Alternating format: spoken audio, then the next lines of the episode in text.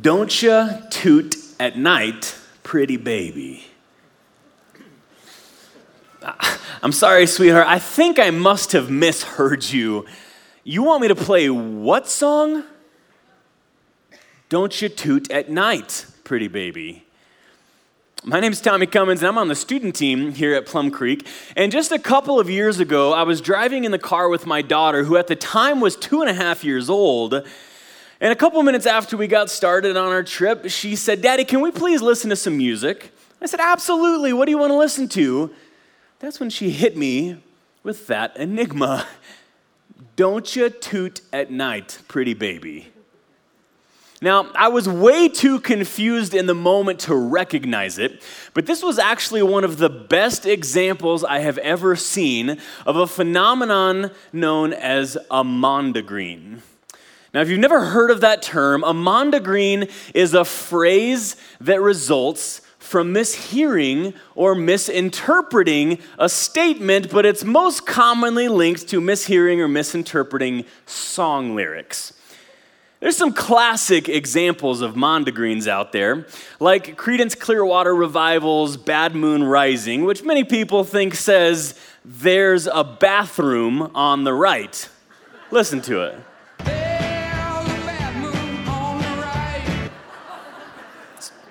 Good information to have in any situation, right? But clearly, what it actually says is there's a bad moon on the rise. Now, listen to it. Now, the interesting thing about mondegreens is that if you hear it incorrectly the first time, it's really hard to then go back and hear it the right way anytime after that, or vice versa. If you know what it actually says, it's kind of hard to hear, even though other people might swear, I promise that's what it says. Uh, take this example from Bob Dylan's Blowing in the Wind, which many people thought he was saying, The ants are my friends. Listen to it. The answer, my friend. Which that one kind of makes sense because the next line of the song, they're blowing in the wind. Like, yeah, ants kind of blow around in the wind, I suppose.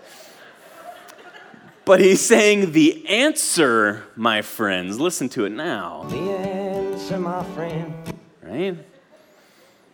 Or if you're a, fr- uh, a fan of the TV series Friends, you may already be familiar with Phoebe's classic mondegreen about the Elton John song, which she thinks says, Hold me close, young Tony Danza. Here it is. Right?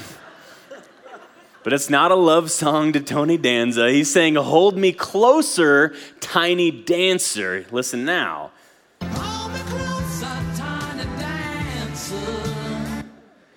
There's actually a more modern example of this too in Taylor Swift's uh, one of her newer songs called Blank Space, which a lot of people thought she was saying got along with Starbucks lovers. Listen to it.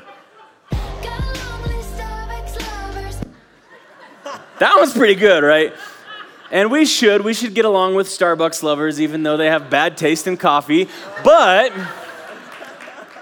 Sorry, I had to get a little shot in there. Um, she, so many people thought that was a statement about Starbucks lovers that she had to come out with a statement of her own, clarifying that the actual lyrics are Got a long list of ex lovers. Listen to it. Right?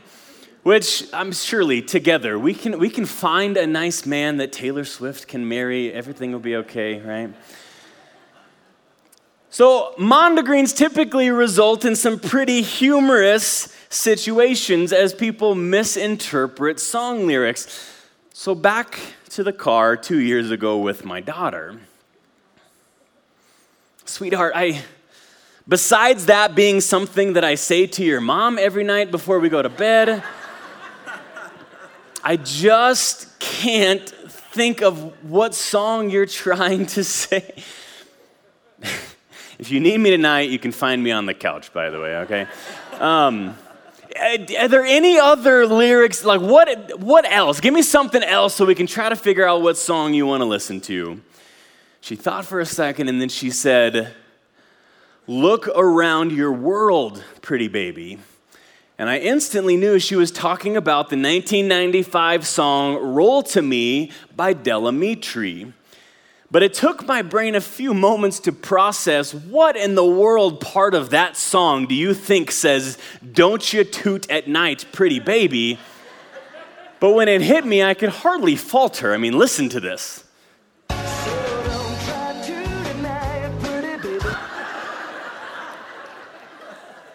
It's there, right? listen to it one more time.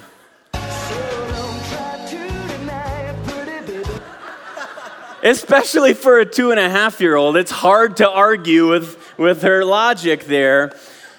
The actual lyrics to the song are Don't try to deny it, pretty baby. Now listen to it.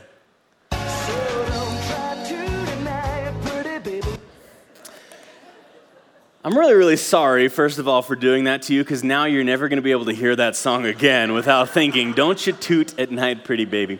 But the good news is that I'm pretty sure this is the first time that song has been played since 1999, so it's a good chance you're never going to hear it again in your entire life. Mondegreens, they typically result in some pretty humorous statements, and they're usually pretty harmless. Unless, of course, when it comes to worship music, because the lyrics to the songs that we sing when we come together and worship cor- corporately and sing to God, those lyrics are incredibly important.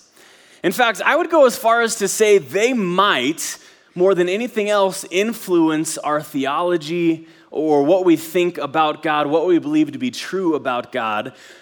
The lyrics to the songs we sing might influence that more than just about anything else.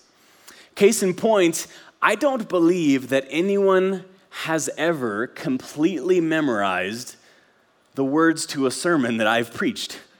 In fact, just a couple of weeks from now, I will remember the main point of this sermon and maybe very little else other than don't you toot at night, pretty baby.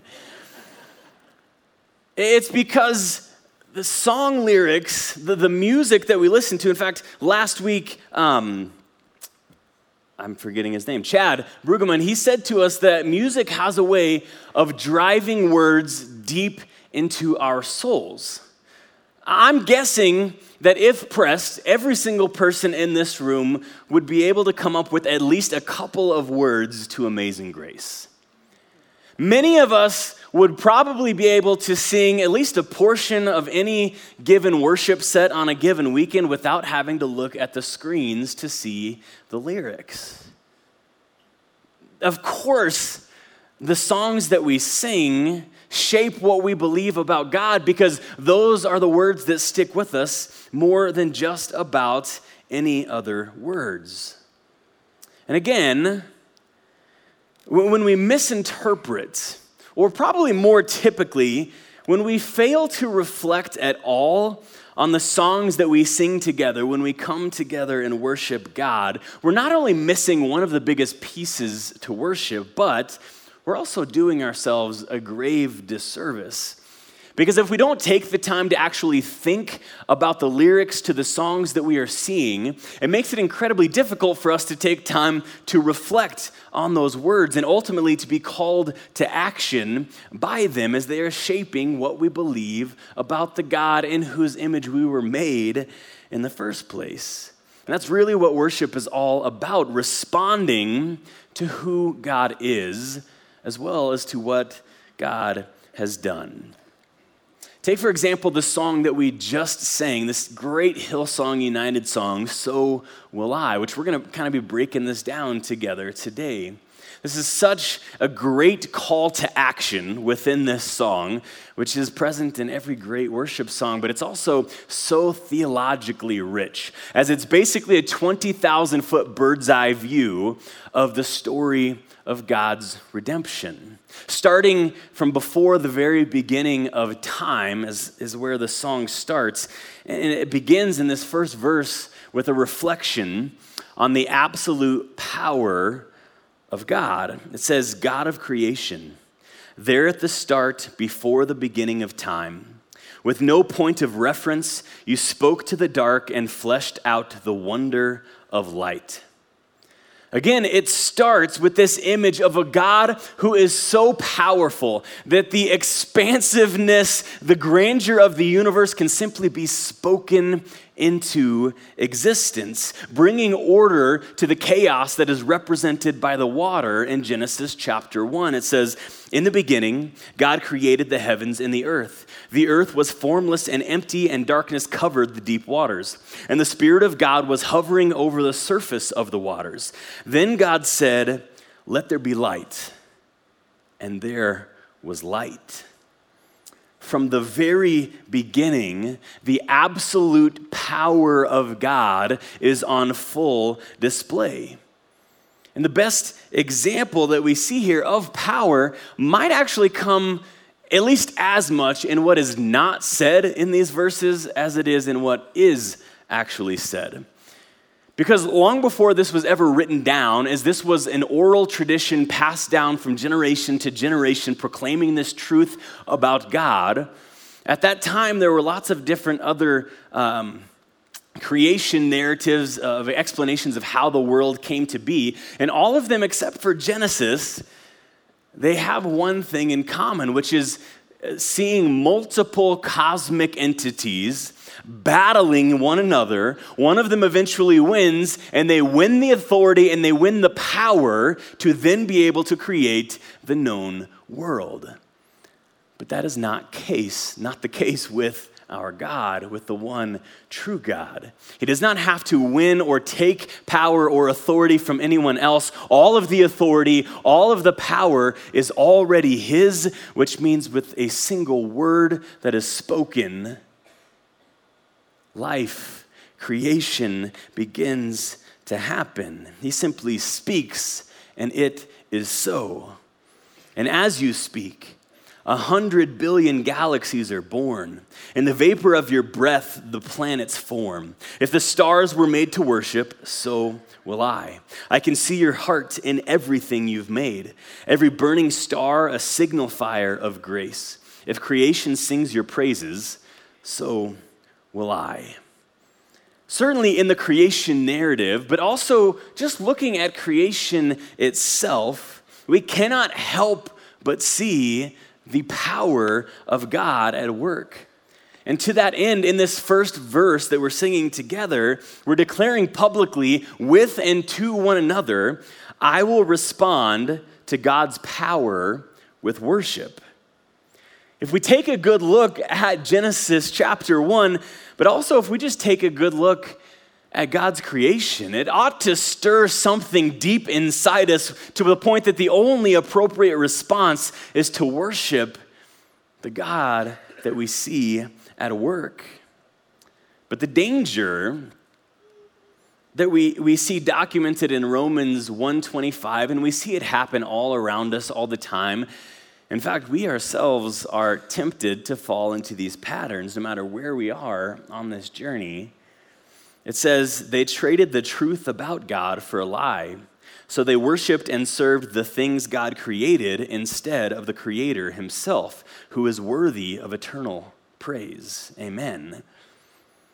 It's the Creator who is worthy of our worship, not the creation. And yet, we have this tendency, again, to fall into these patterns of worshiping things that are really just creation. Things, certainly, but people. Power, influence, wealth, these things can take the focus of our worship as they draw our attention away from God.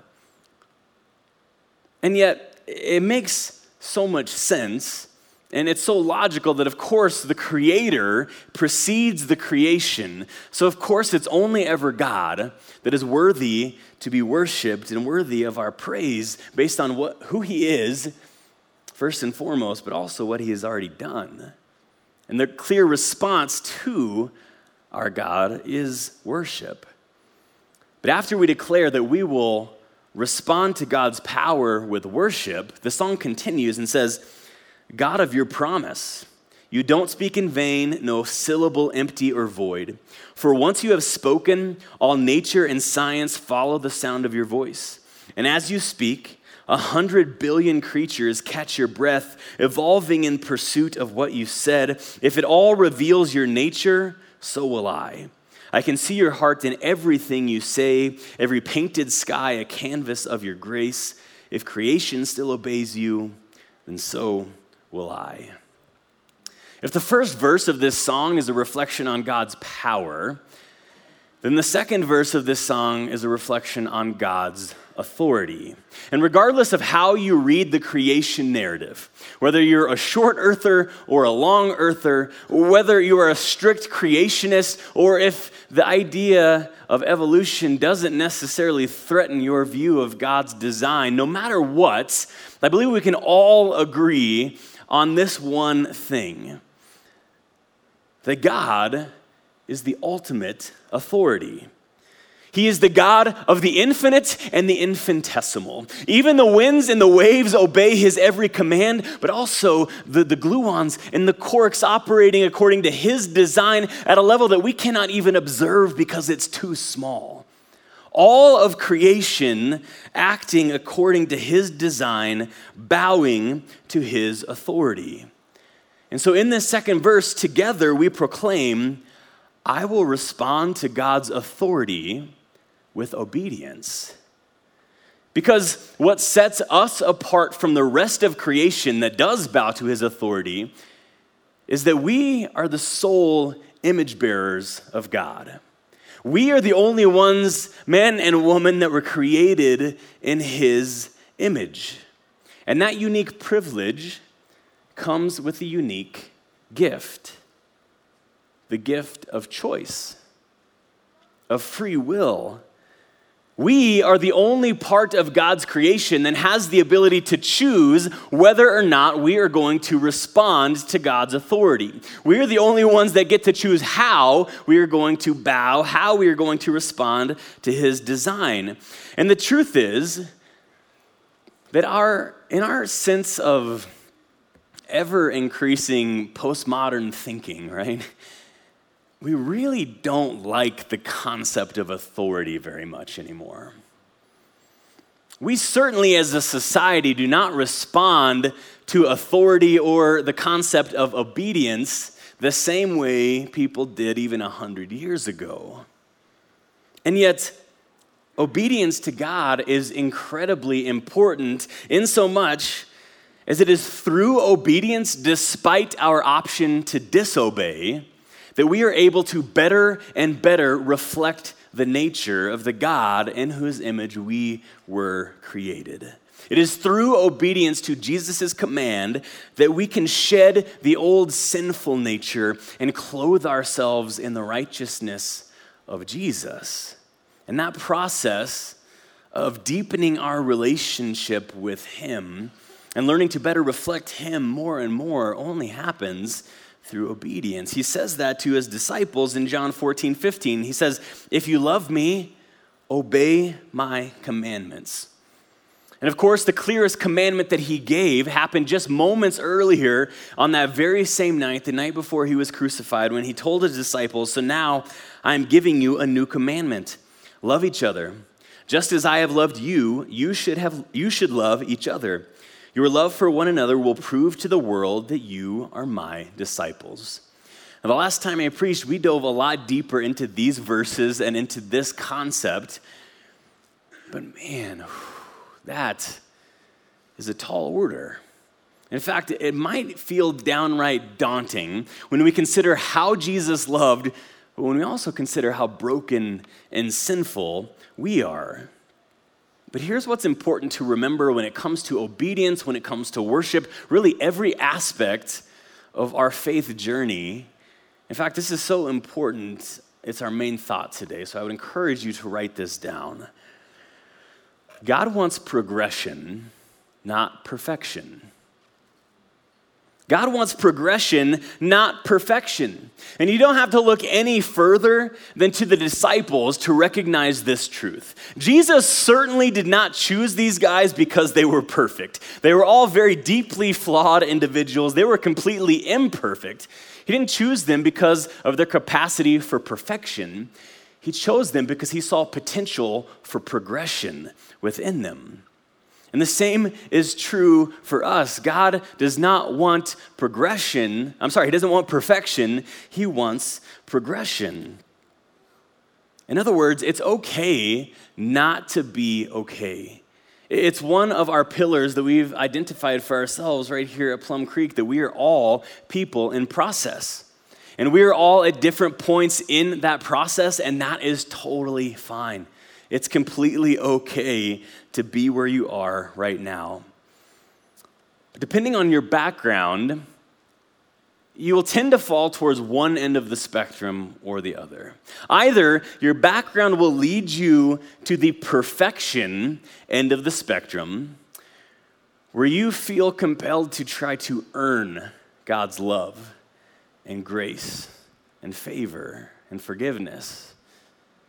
Or your background will lead you to the other end of the spectrum where you will be tempted to cheapen the grace that God provides by never making a single concerted effort to grow and to look more and more like Him and less and less like the sin of the world around us.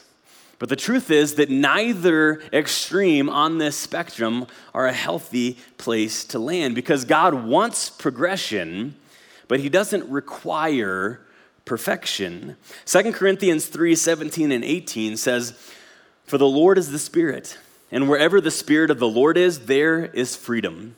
So, all of us who have had that veil, the veil of sin, removed, can see and reflect the glory of the Lord. And the Lord, who is the Spirit, makes us more and more like him as we are changed. That word changed is in the present continuous, meaning we are continually being changed into his glorious image.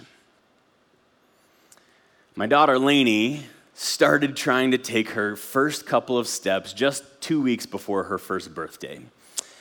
And in this room, we, we had our, our small group with us on the night in question. These were our absolute best friends in the world. And so, surrounded by friends who were way more like family, my wife stood and held Lainey under the armpits, put her feet on the floor, and I sat just outside of her reach, beckoning her onward. Come on, Lainey, you can do this. You can do it. Come on. And the entire room sat with bated breath as Lainey went step, step, fall.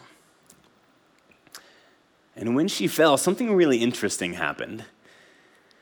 The entire room simultaneously burst out into jeering and scoffing and booing and hissing at her failure. I myself said, You idiot! You can't take more than two steps without falling. You're such a freaking failure. Okay, hopefully it's obvious that I'm just kidding. That's not what really happened.